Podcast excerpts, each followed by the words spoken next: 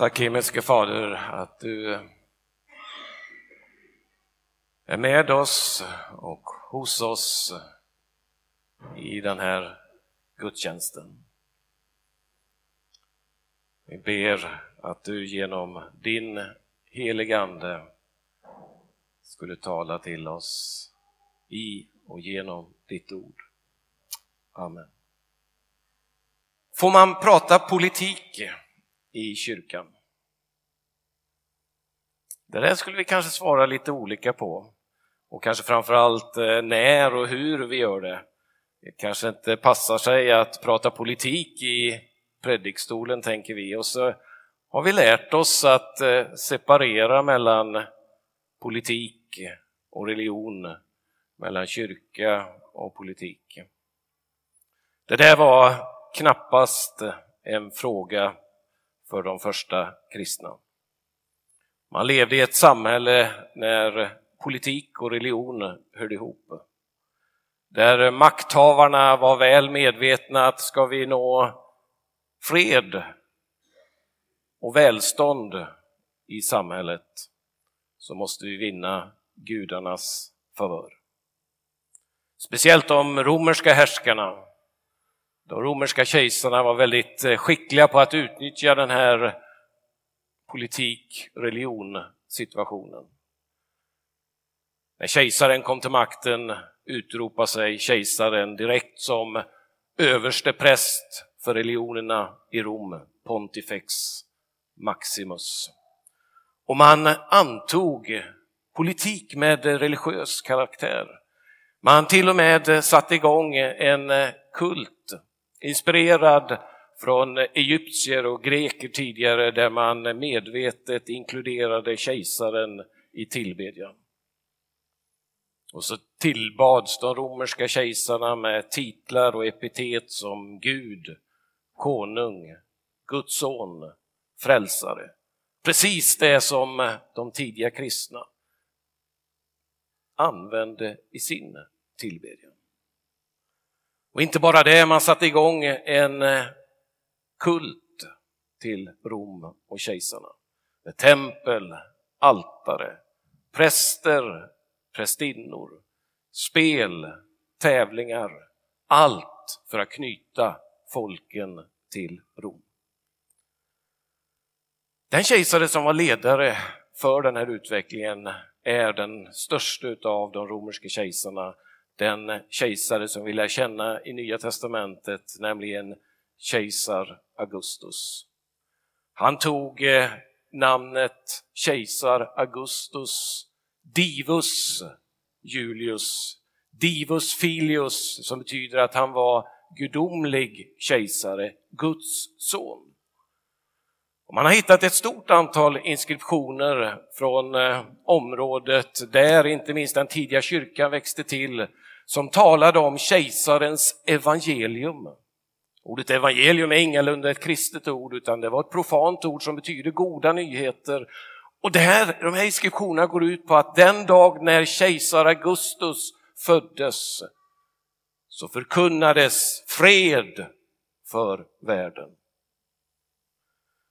Och det är mot den här bakgrunden som jag tror att vi ska läsa det kristna evangeliet, inte minst det som vi hör varje jul vid den tid då kejsar Augustus, och han hette faktiskt inte Augustus från början utan han tog namnet Augustus som betyder den som ska tillbes och den som ska vördas.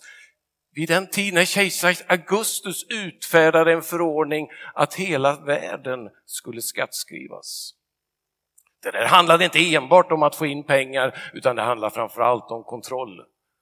Att härska över folken, att kontrollera folken.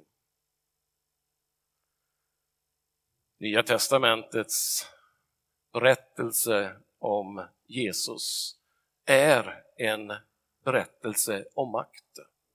Egentligen en berättelse om antimakt, för berättelsen får ju en sån kontrast i det som händer i Lukas 2, nämligen den här tonårstjejen, fattig, ogift som föder en liten son som inte får plats någonstans. Fjärran från palats, fjärran från parlament så föds en gudason, just det som Augustus kallar sig själv. Vi har rört oss några söndagar i Uppenbarelseboken. Anders predikar från Uppenbarelseboken och Isak från Uppenbarelseboken och Ellen gjorde det en söndag också. Och eh, det har kommit som ett tema, så jag tänkte jag skulle fortsätta på det här temat när vi ska koppla det till församlingens vision. Därför att Uppenbarelseboken är en mycket intressant text. Därför att den är skriven under en period i kölvattnet utav den här kulten till Rom och kejsarna. Och nu sitter en kejsare i Rom som heter kejsar Domitianus. Och honom kan vi läsa hos de stora romerska historieberättarna, bland annat en som heter Suetonius. Att när den här kejsaren kommer till makten så bestämmer han att när han ska tilltalas så ska han tituleras Vår Herre och Gud. I hans befallningar, i påbud som utgick ifrån Rom, så var den här titeln på latin Dominus et Deus Noster, vår Herre och Gud har befallt. Och I antiken så fanns det många olika typer av maktsymboler, men en av de viktigaste och som har utnyttjats genom historien är naturligtvis det som sägs på våra pengar. Det visste man redan i Rom, därför lät Domitianus tidigt prägla mynt som tydligt proklamerade kejsaren som Gud. Här står det att kejsaren är divus, han är gudomlig. Men på den här baksidan sitter kejsaren, proklameras som gudomlig och han sitter och håller sju stjärnor i sin hand en välkänd bild på att kejsaren har hela universum, de stora planeterna i sin hand. Det är precis så här Uppenbarelseboken börjar. Han höll sju stjärnor i sin hand. Det syftar naturligtvis inte på kejsaren i Uppenbarelseboken 1, vers 16, utan på Jesus Kristus. Ett annat mynt som är lite senare som kejsaren lät prägla är det här märkliga myntet. Återigen så sägs det att kejsaren är gudomlig Eh, och det visas en märklig bild på baksidan av det här myntet. Det här är en tron med en mantel och en fackla som brinner vid tronen. Det här är maktspråk, kejsaren som håller hela universum i sin hand, kejsaren, den som sitter på tronen. Och plötsligt så känner vi igen språkbruket i Uppenbarelseboken. Uppenbarelseboken är en bok som ytterst handlar om makt och därför heter Gud i Uppenbarelseboken vid sju tillfällen helt enkelt den som sitter på tronen. Ordet tron förresten förekommer inte mindre än 47 gånger på 22 kapitel. Nästan i varje kapitel i Uppenbarelsebokens 22 kapitel så förekommer det en tron. Men det är inte alltid Gud sitter på tronen. Frågan ställs mellan raderna, vem är det som sitter på tronen? Vem är det som härskar över folken? Uppenbarelseboken blir väldigt tydlig på den punkten. Därför att mycket snart så kommer vi in i det som igångsätter hela Uppenbarelseboken, nämligen att Johannes får höra en röst som säger Kom hit upp. Och Johannes han får se en tron i himlen, att en dörr står öppen till himlen. Och den här texten predikade Anders över för några söndagar sedan. Och han får se en tron och han får se ädelstenar och han får se en eldslåga, notera kopplingen till Domitianus mynt, och han får se ett glashav. Och han får eh, se hur eh, änglavarelser tillber vid den här tronen. Gud är helig, helig. Gud är allsmäktig. Och till slut så faller hela himlen ut i denna tillbedjan av att du, vår Herre och Gud, är värdig att ta emot härligheten, äran och makten. Och det är ett flertal bibelforskare som har uppmärksammat att den här visionen är egentligen en motbild av det som äger rum i Rom. För i Rom, precis som i den här visionen, så finns det en stor tron och det finns 24 mindre troner eller sittinrättningar där kejsarens livgarde satt. Vid kejsarens tron så fanns det en ständig tillbedjan av Rom och kejsaren.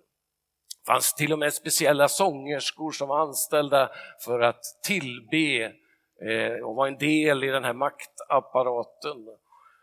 Då kejsaren tillbads som den som är den som har tagit makten. Man använder ett, ett grekiskt ord som heter pantokrator som betyder självhärskare. Det intressanta är att här används motbilden, eller rättare sagt kopplingen till det ordet, autokrator, eh, den som är allsmäktig. Och så kommer det här i vers 11, du vår Herre och Gud. Och det här är en del utav Uppenbarelseboken. Därför att om vi backar lite grann till bokens inledning så kan vi lägga märke till att Uppenbarelseboken börjar i kapitel 1 på följande sätt. Att det här är en hälsning från Jesus Kristus, det trovärdiga vittnet, den förstfödde från de döda och så står det, och nu blir det politik, härskaren över jordens kungar. Det sägs inte att Jesus är herre över församlingen, att han är eh, himlens och jordens skapare. Han är härskaren över jordens kungar. Och det här stråket löper som en röd tråd genom Uppenbarelseboken, når sitt klimax i bekännelsen av Jesus Kristus som herrarnas herre, konungarnas konung som kommer två gånger i Uppenbarelseboken i kapitel 17 och i kapitel 19. Vi kommer in i den här tronvisionen som vi läste, där Gud uppenbarar sin makt och anledningen till att Gud har makt sägs det, det är det som står i vers 11, att han har skapat världen och genom hans vilja blev den till. Den stora frågan i Uppenbarelseboken är hur visar då Gud sin makt i världen? Och det är här som eh, vi utmanas. När vi talar om Guds allmakt eh, så eh, är det en tanke naturligtvis som, som kittlar men det är också en tanke som utmanas i den bemärkelsen att Guds makt i världen beskrivs genom antimakt. När Gud ska uppenbara sin, värld, sin makt i världen, ja vad gör han då? Han sänder en enkel snickarson som dör på ett kors som en kriminell brottsling utanför Jerusalems stadsmurar. Och vi får en liknande presentation i Uppenbarelseboken. Gud beskrivs inte som en allsmäktig despot som sitter någonstans ute i himlarymderna och trycker på en gigantisk fjärrkontroll för att styra historiens utveckling. Nej, Gud när han ska beskriva hur han som skapare ska befria den här världen uppenbarar sig i kapitel 5 som ett lamm. Och framför allt först som ett lejon. Lejonen är ju, är ju maktsymbolen. Johannes han får höra om en bokrulle som eh, är förseglad med sju sil. Och så hör han en röst, vem är värdig att öppna boken och bryta silen? Det säga, Frågan som ställs i den här versen är vem förmår att föra historien till sitt slut? Vem är historiens herre? Och det blir tyst.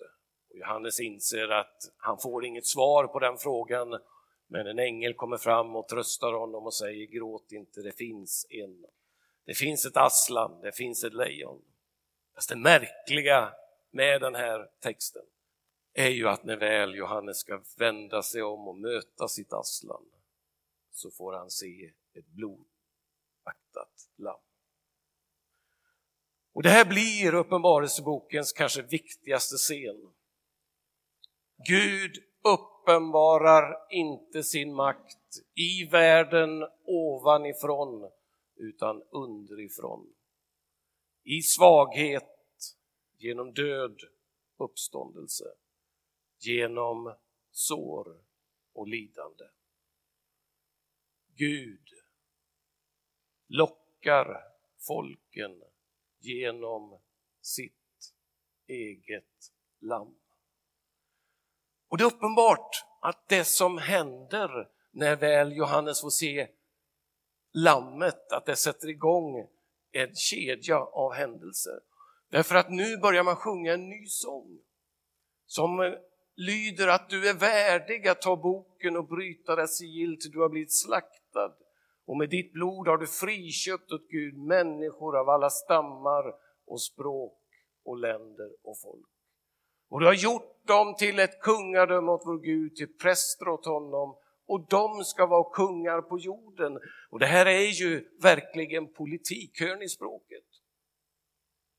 Till de marginaliserade små grupper av kristna som börjar förlöjligas, förtryckas, förtrampas, förföljas.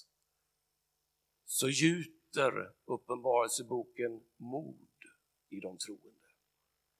I själva verket är det de som ska vara kungar på jorden. Och lyssna på språket. Gud, han är presenterad som skaparen i kapitel 4. Kapitel 5 presenterar sig Gud som befriaren. Därför att Gud har inte bara skapat jorden och mänskligheten, han har kommit för att befria och han har kommit för att befria alla stammar, språk och länder och folk. Allt skapat. Det här språket är hämtat ifrån Gamla testamentet. I Uppenbarelseboken kapitel 1 så befinner sig Johannes på en ö som heter Patmos. Där uppenbarar sig någon, som det står i kapitel 1, vers 13, som ser ut som en människoson. Och den här visionen av Människosonen är hämtad ifrån Danielsbokens sjunde kapitel. Nämligen när Daniel får se Gud Fadern, som kallas i texten för den gamle, att en som liknade en människa kom med himlens skyar. Och han nalkades den uråldrige och fördes fram inför honom och åt honom gavs makt, ära, herravälde så att människor av alla folk nationer och språk ska tjäna honom. För hans välde är evigt och det ska aldrig upphöra och hans rike ska aldrig. Det här är en av de viktigaste bibeltexterna i Gamla testamentet för att förstå Jesus som själv kallade sig för Människosonen. En kungason som gör anspråk på folken. Är ni med? Om vi går tillbaks till Uppenbarelseboken så ser vi Gud som skaparen i kapitel 4, Gud som befriaren i kapitel 5. Nu börjar berättelsen. Lammet tar bokrullen förseglad med sju sigill. Han börjar bryta sigill efter sigill. Sigill 1, militarism, upprustning. Sigill 2, krig. Sigill 3, dyrtider och hungersnöd. Sigill 4, pest, sjukdom, epidemier. Sigill 5, martyrium på jorden och så vidare. Och så kommer han till sigill 6 som blir någon slags kosmisk omvälvning och i de här sigillen så skildras ondskans ansikte, ondskan porträtteras, hur den kan ta sig uttryck i historien och det blir så mycket så att till slut så frågas det, sista versen i kapitel 6, vers 17. Vem kan bestå detta? Då får Johannes se i början av kapitel 7 en stor skara som förseglas med ett sigill, som får ett beskydd. Ett beskydd på att de kommer att komma igenom detta lidande. Och Johannes får höra om skaran på jorden då de är 144 000. Och i nästa sekvens så får han se skaran uppe i himlen. Det är som att han först får se en skara för att sedan se slutet den här skaran tar vägen. Talet 144 000 är ett av de mest kryptiska i Uppenbarelseboken men med stor sannolikhet så syftar det på ett sätt och vi får nyckeln till det här i Uppenbarelseboken 21 där det talas om 12 stammar och 12 apostlar. Gamla testamentets 12 stammar tillsammans med Lammets apostlar, lärjungarna som tillsammans bildar gudsfolket taget för en grek gånger ett oändligt tal och så har du 12 gånger 12 gånger 1000. I vilket fall, när väl Johannes får se den här skaran slutligt framme så kommer vi in i kapitel 7 med den här visionen. Och se, jag såg en stor skara som ingen kunde räkna av alla stammar och länder och språk.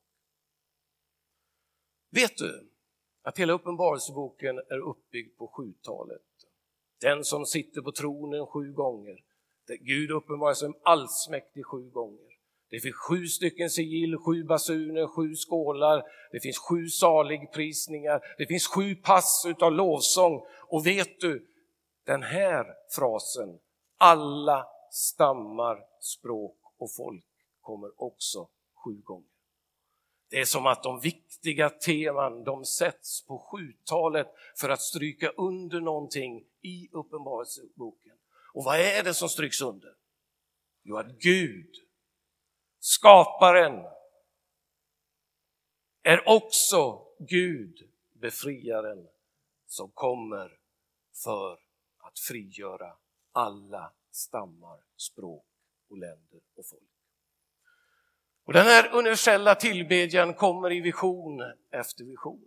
Johannes får se en ängel flyga över himlens mitt. Han hade ett evigt evangelium att förkunna för jordens invånare, för alla länder och stammar och språk och folk. Och han sa med hög röst, frukta Gud och ge honom er hyllning, till stunden för hans dom är inne. Tillbe honom som har skapat himlen och jorden och havet och vattenkällorna. Det här följer vi upp i nästa kapitel där nästa vision kommer, i kapitel 15, där, där exakt samma tema utvecklas, nämligen att Gud, han är folkens konung. Att alla folk ska komma och tillbe inför dig för din rättfärdighet har uppenbarats. Och här får vi ett väldigt intressant potpurri utav saltartexter. Saltartexter framförallt ifrån psalm 80 till psalm 90 att Gud, han är en Gud som är värd att lära bland folken, bland alla människor, bland folken och över folken. Alla folken ska komma och tillbe. Är du med? Det här är Uppenbarelsebokens stora tema. Vi läser gärna Uppenbarelseboken som en text som enbart handlar om framtiden. Ibland så tror jag att den lurar oss, mest lurar oss själva genom att tänka Uppenbarelseboken på det sättet. Uppenbarelseboken är inte en spekulationstext, det är en missionstext som handlar om Guds makt i världen. Hur Gud, skaparen, vill också befria sin skapelse. Befria folken och det Gud sträcker sig ut efter folkens tillbedjan. Och I Uppenbarelsebokens slut så blir det väldigt tydligt att i centrum för den här tillbedjan så står Jesus Kristus själv. Låt mig bara kort visa på det här i Uppenbarelseboken kapitel 22 där Jesus Kristus presenteras och han presenteras som den strålande morgonstjärnan. Exakt så hyllade Roms poeter och skalder kejsaren. Den strålande morgonstjärnan, det var den stjärnan som lyste starkast och längst på stjärnhimlen när gryningen började. När dagen började så lyste morgonstjärnan fortfarande. Återigen, språket kontrasterar med den romerske kejsaren, men det är också hämtat ifrån Jesaja som talar om hur Herrens ljus lyser och hur Herrens härlighet ska stråla och folken ska vandra mot ditt ljus. Kungar mot glansen av din soluppgång. Så plockas temat upp i Uppenbarelseboken hur lammet blir den lampa som lyser för folken. Hur kungarna och folken lever i det här ljuset. Hur till och med kungarna kommer och lägger ner sin härlighet inför Jesus Kristus.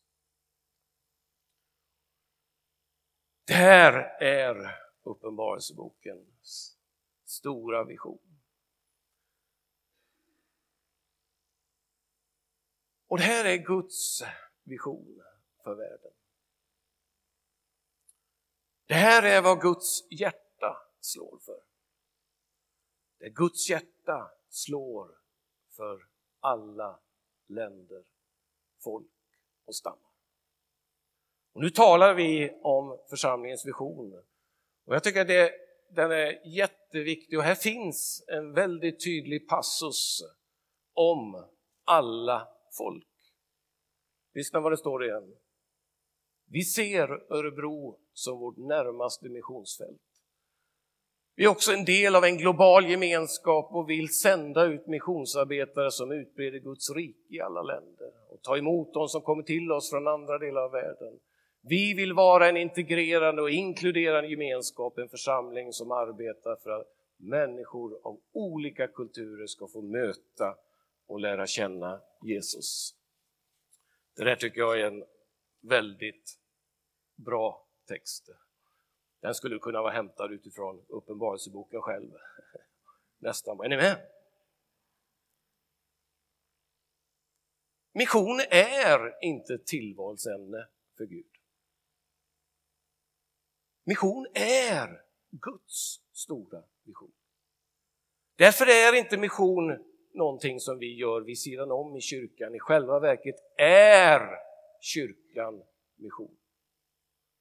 Mission måste genomsyra allt vi tänker därför att Gud tänker mission. Gud tänker stort. Gud tänker universellt. Gud tänker globalt. Vi lever i en väldigt spännande tid tycker jag. När eh, kartor ritas om. Ta bara det här med mission. Vet du att den här församlingen började som eh, en missionsrörelse? Med att skicka ut människor i världen. Idag så, jag är inte helt säker på att man skulle ha gjort exakt likadant eh, idag om Ångman som ledde det här arbetet hade tänkt.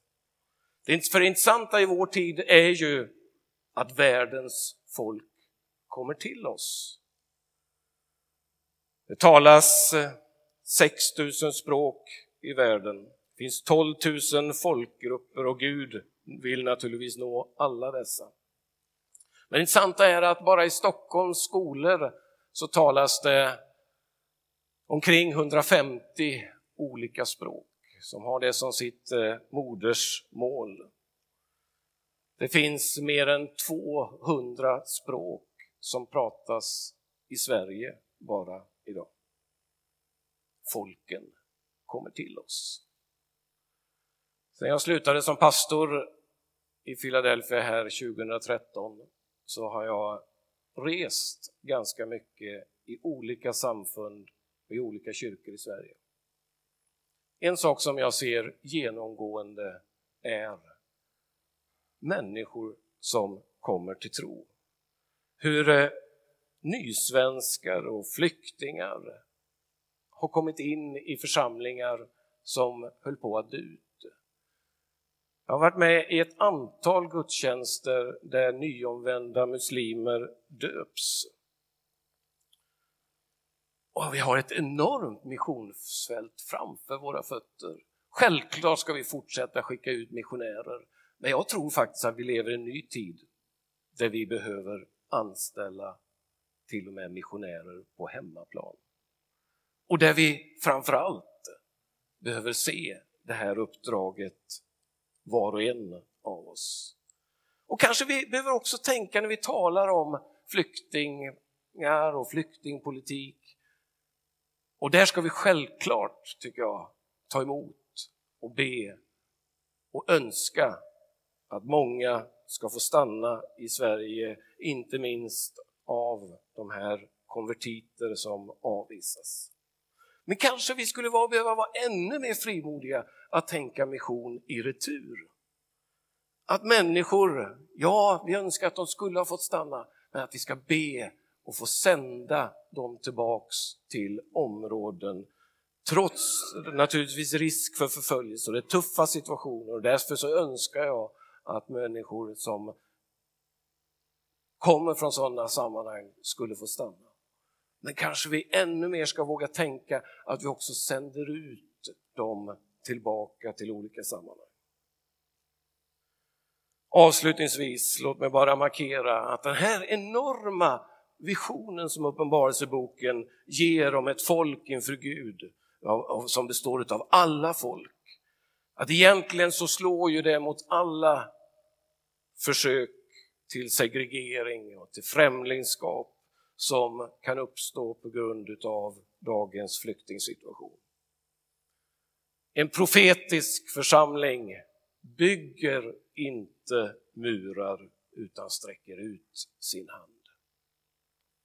Ett profetiskt gudsfolk uppmuntrar inte till främlingskap utan öppnar sitt hjärta för flyktingen. Därför att ytterst så är ju den kristna församlingen ett slags gestaltande av Guds stora vision. Philadelphia, vi vill vara Guds vision. Därför vill vi vara Guds mission i Örebro. Och därför så vill vi vara en del av den här stora visionen av alla länder, folk och språk. Du är viktig för Gud. Gud älskar dig. Gud ser till dig och till din bön och att få vara en del utav det här. Kanske på din arbetsplats, i din familj, bland dina kompisar som du pluggar med och så vidare. Du är en del av Guds stora vision. När du ber för din gode vän, när du är med i lässtugan eller när du knackar på hos din granne, det där samtalet i trappgången eller var det än är någonstans. Gud vill låta dig få vara en del av hans stora vision. Alla stammar, språk och folk.